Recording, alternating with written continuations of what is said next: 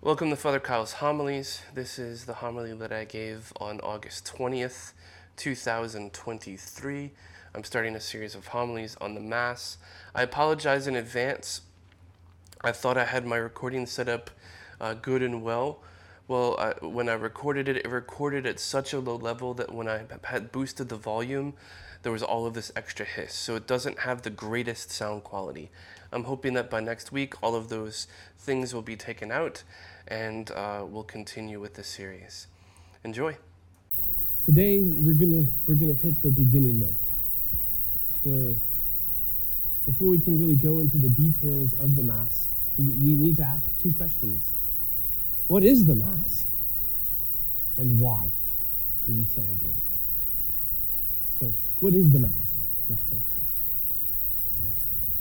Is what uh, the church would say it is a Eucharistic sacrifice. I think for most of us, you kind of connect the Mass to two particular things one, the preaching of the homily, and two, the reception of communion.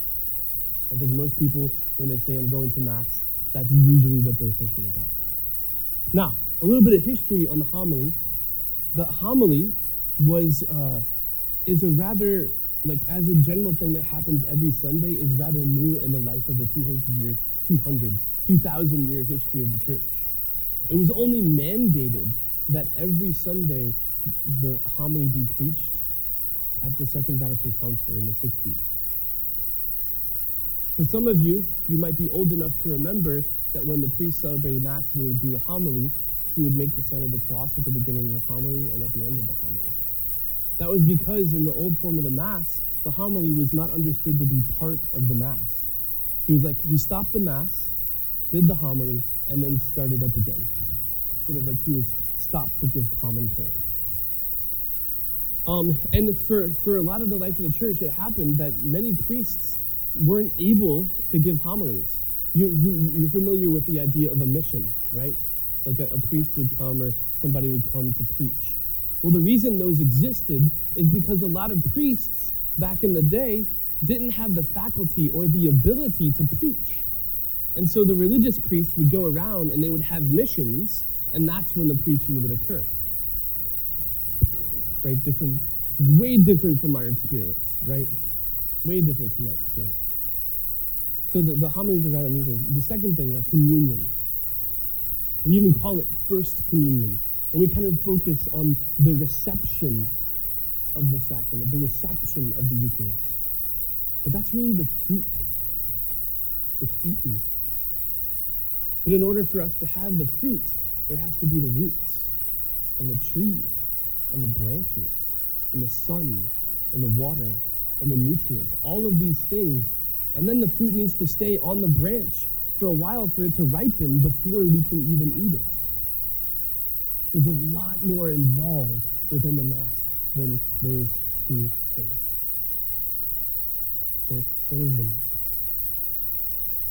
Well, essentially, what happens is that here on the altar, we experience again the sacrifice of Calvary. When you walk into church, you walk into a time machine. And by the mystery and the power of God, we are brought back to the day of Calvary and experience again what happened on the cross. The church uses the phrase, it is represented. It's not a new sacrifice, it's the same sacrifice that happened on the cross. And we drink of it again and again and again. And it happens. We're like brought back and experience it. We can do that in our memory with regards to a memory, but what God does is He makes that memory real.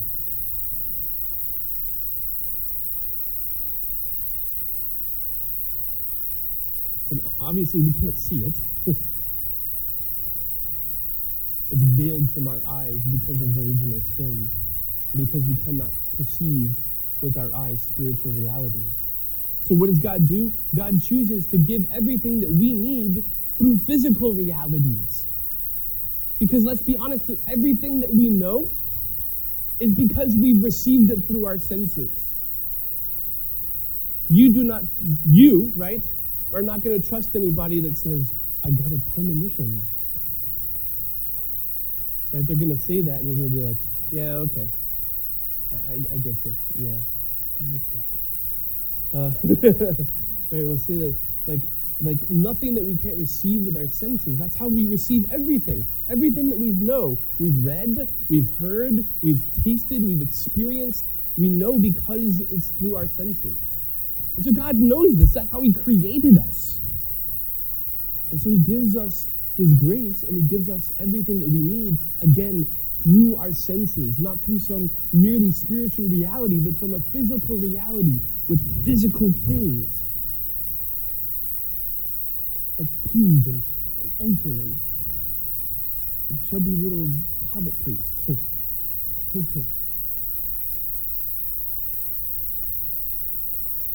Because that's how he communicates. And what he does is then he makes all of that real. That's what a sacrament is. A sacrament is taking something, a symbol, and making that symbol reality. And you're like, Father, that doesn't make sense. Well, of course it doesn't make sense. The only way that that happens is through the seven sacraments. it doesn't happen in other parts of your life. It's the supernatural life, not the natural life. In the natural life, if that were to happen, we would freak out because the stop sign would make us stop. Talk about the accidents people would happen. you wouldn't be running through any stop sign anymore. if the stop sign could go, stop! Just want to make sure you're awake. That's what he does, right? And in this sacrifice, he does three things. He does much more, but there's three things mostly that the church talks about. First, we're forgiven of our sins. We're freed from our sin by the sacrifice. We experience that through the sacrament of baptism. We experience that through the Eucharist, and especially through the sacrament of reconciliation. Two, he brings us back into communion with God. Back into communion, that, that, that, that which was destroyed by the original sin. When God kicked Adam and Eve, the symbol of communion with God was being in Eden. And they were kicked out, so they were no longer in communion with Him. But what also happened is that man was no longer in communion with himself. Right? What is the first thing that happened with Adam and Eve after, after they committed the original sin? God said, Where are you? And Adam goes, It's her fault. right? Right? Division already exists. And then she's like, No, it's the snake's fault. Uh, like, nobody wants to take blame. So not only is there a division between man and God, but man with himself. And then also not only man with himself, but also man with all of creation. And so we're brought into communion with all of creation. Right? That's sort of like blaming the snake.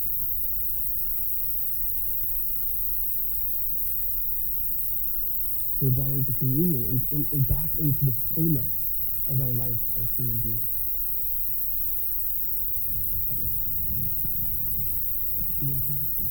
Okay. Heaven, blah, blah, blah. Okay, I just dropped the word, and then when you walk through that door, not only is this a time machine, you also enter into the heavenly kingdom for a brief moment. What we experience here at Mass is that we're drawn out of time into eternity. If you read the book of Revelation, the book of Revelation, and I'll go through this as we continue, describes the heavenly liturgy. And what we are doing here is celebrating the heavenly liturgy here on earth.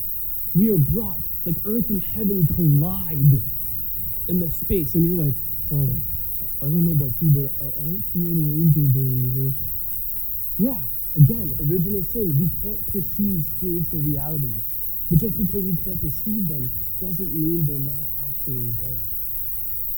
That's why the church pushes images everywhere as a reminder that we're in heaven. What does the church put images of? The saints. Where are the saints? Yeah, they're in heaven. That's why we have the statues to remind us hey, I'm in heaven, at least for a small moment. Oh seem to have lost both of my tassels. ADD, hope, view focus. Heaven. We're also in heaven. And then finally, What's the final thing with that? Oh, yes. So that's why I have my notes. Uh, finally, the what of the Mass is that it is the fountain of God's grace. God is pouring infinite amounts of grace upon us from the time we make the sign of the cross until the time we make the sign of the cross at the end of Mass. He's pouring forth constant grace through the reading of the scriptures, through, the, through, the, through our singing, through our communal prayer, through the, the celebration of the Eucharistic liturgy, through the sacrifice that's happening, and through our reception of Jesus, body, blood, soul, and divinity in the Eucharist. He's pouring all of this grace on us. It's like, it's like trying to drink from a, from a, uh, a fire hose. Our hearts just don't have the capacity yet to handle. But every time we go to Mass, if we allow it, it can grow a little bit more. So that's the what, the why. Why do we celebrate Mass? Well, first of all, because Jesus told us to. the night before he died, he celebrated the Last Supper and instituted the Eucharist. He said, Do this in memory of me. And if you read the Acts of the Apostles, the early church, the, the apostles would celebrate the breaking of the bread, which is a euphemism for the celebration of the Mass. The breaking of the bread every day in honor of that. Now, you're not required to go to Mass every day, although Mass happens every day around the world. You are required to go every Sunday. There's a reason that it's on Sunday, because Sunday is the day that Jesus rose from the dead. Jesus changed everything. Everything was made new, everything was transformed, not only with his birth, not only with his death, but especially in his resurrection. History was transformed that day. And he made this day holy. Whereas before God declared that it be holy, he said, make, make the Sabbath holy. But Jesus did it. And we observe that. But it's not only the first day of the week where you like initiate the rest of our week in the celebration of the resurrection, but it's also the eighth day. You ever thought about that? As Catholics, we think about now and we also think about eternity. And when we think about eternity, we look forward to what is to come. Part of the reason that we celebrate Mass every Sunday and why the church demands, by pain of sin, to go to Mass every Sunday is that it is anticipating the heavenly kingdom. We're looking forward to what our end will be. Because let's be honest, we need to be reminded constantly how often over the course of our week are we just, I got to do this, and I got to do this, and then I got to do this, and then I got to do this, and then I got to finish this, and then I got to finish this, and then I got to finish this. And then we get to Mass on Sunday, and we're like, oh, when is this homily to end? I just want to take a nap.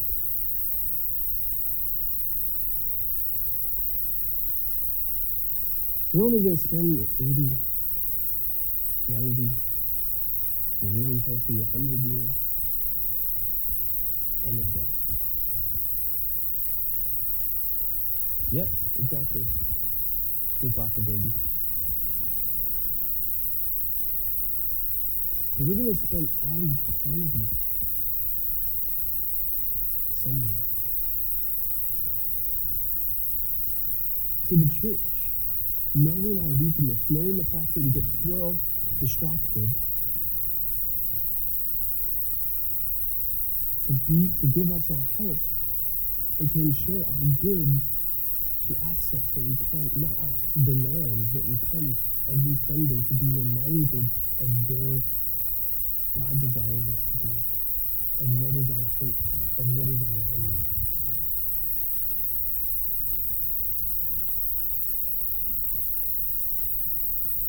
And then finally, and this final point is not so much for you because you're sitting in the pew right now. This final point is primarily for the people that you know that are not sitting in the pew right now. You'll ask somebody, hey, why don't you go to church anymore? Oh, I don't need to go to church. God's present everywhere. Heard somebody say that? Maybe, maybe not. I don't, I don't need to go to church. I can find God. I can find God in the woods while I'm going hunting, or on the water while I'm going fishing. I can find God in the garden. Those are all true. But to truly understand the power of what is going on, we have to look at nature as it is. And in nature, there are hierarchies everywhere. There are things that are greater and things that are lesser. There is, in nature, there is a food chain. There are some things that eat other things, and those things are eaten by other things, and everything else is eaten by us. And we're even eaten by things sometimes. Don't go swimming with sharks.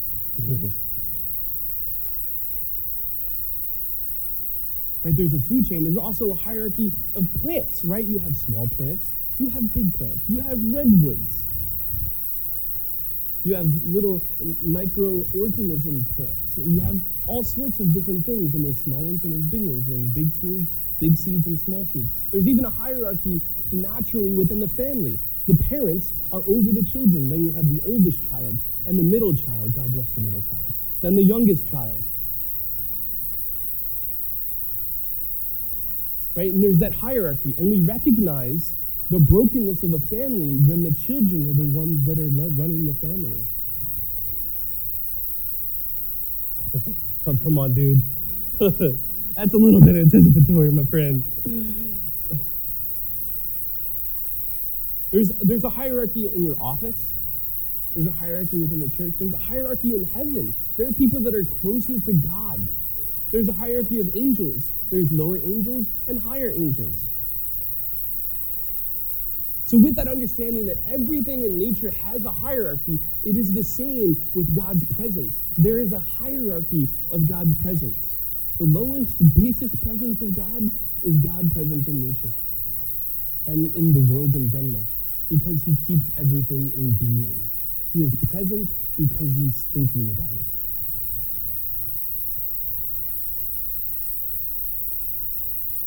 That we get to experience his creative effort and he's there in his creative effort.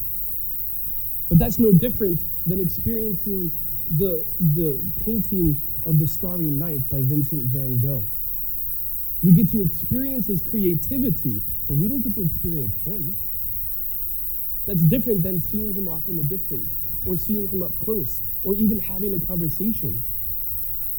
Like, those are different levels of intimacy. But when we come to here to celebrate the liturgy, right, there's a deeper presence than just his presence in nature. He says, Where two or three are gathered in my name, there I am in the midst of them. That is a deeper presence than his regular presence within all of creation.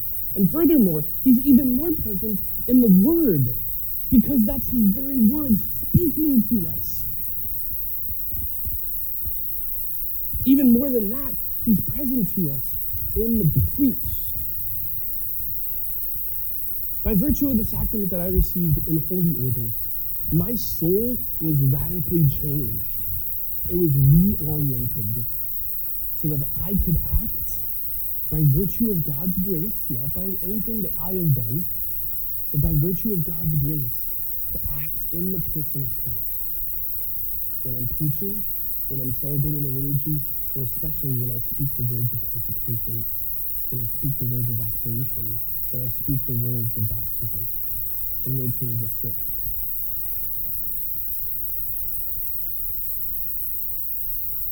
I am not just a symbol of God's presence, but am, by virtue of ordination, God's presence to you.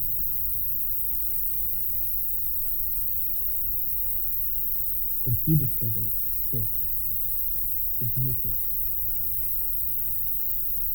His body, blood, soul, and divinity really, truly, and substantially present. It's not merely a symbol, it is reality. Our eyes just cannot see it. That is why we go to Mass. Because he said so. Because we need it. And because we can't get any closer to heaven than in this space, in this time, right now.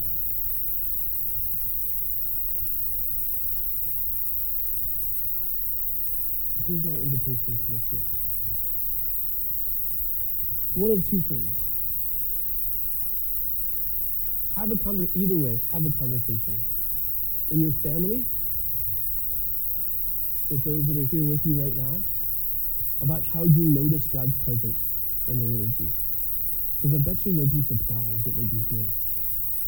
Really? I didn't know that. Well, you never asked. or, and or, have a conversation with somebody who's not here about how powerful the presence is of God in this place, in this time. For you. Not just in a general way, but for you. And if that's still not deeply there, then in your prayer, ask God to reveal himself to you. Because he's here, he's present, he's active, he's moving. Our eyes just cannot see it. And our senses just cannot feel it. But just because they're not they're not doing that doesn't mean that it's not happening. Beautiful thing. So over the next few months, we're going to dive deeper into all the different parts of the Mass. But it helps to kind of hit, hit this basis first.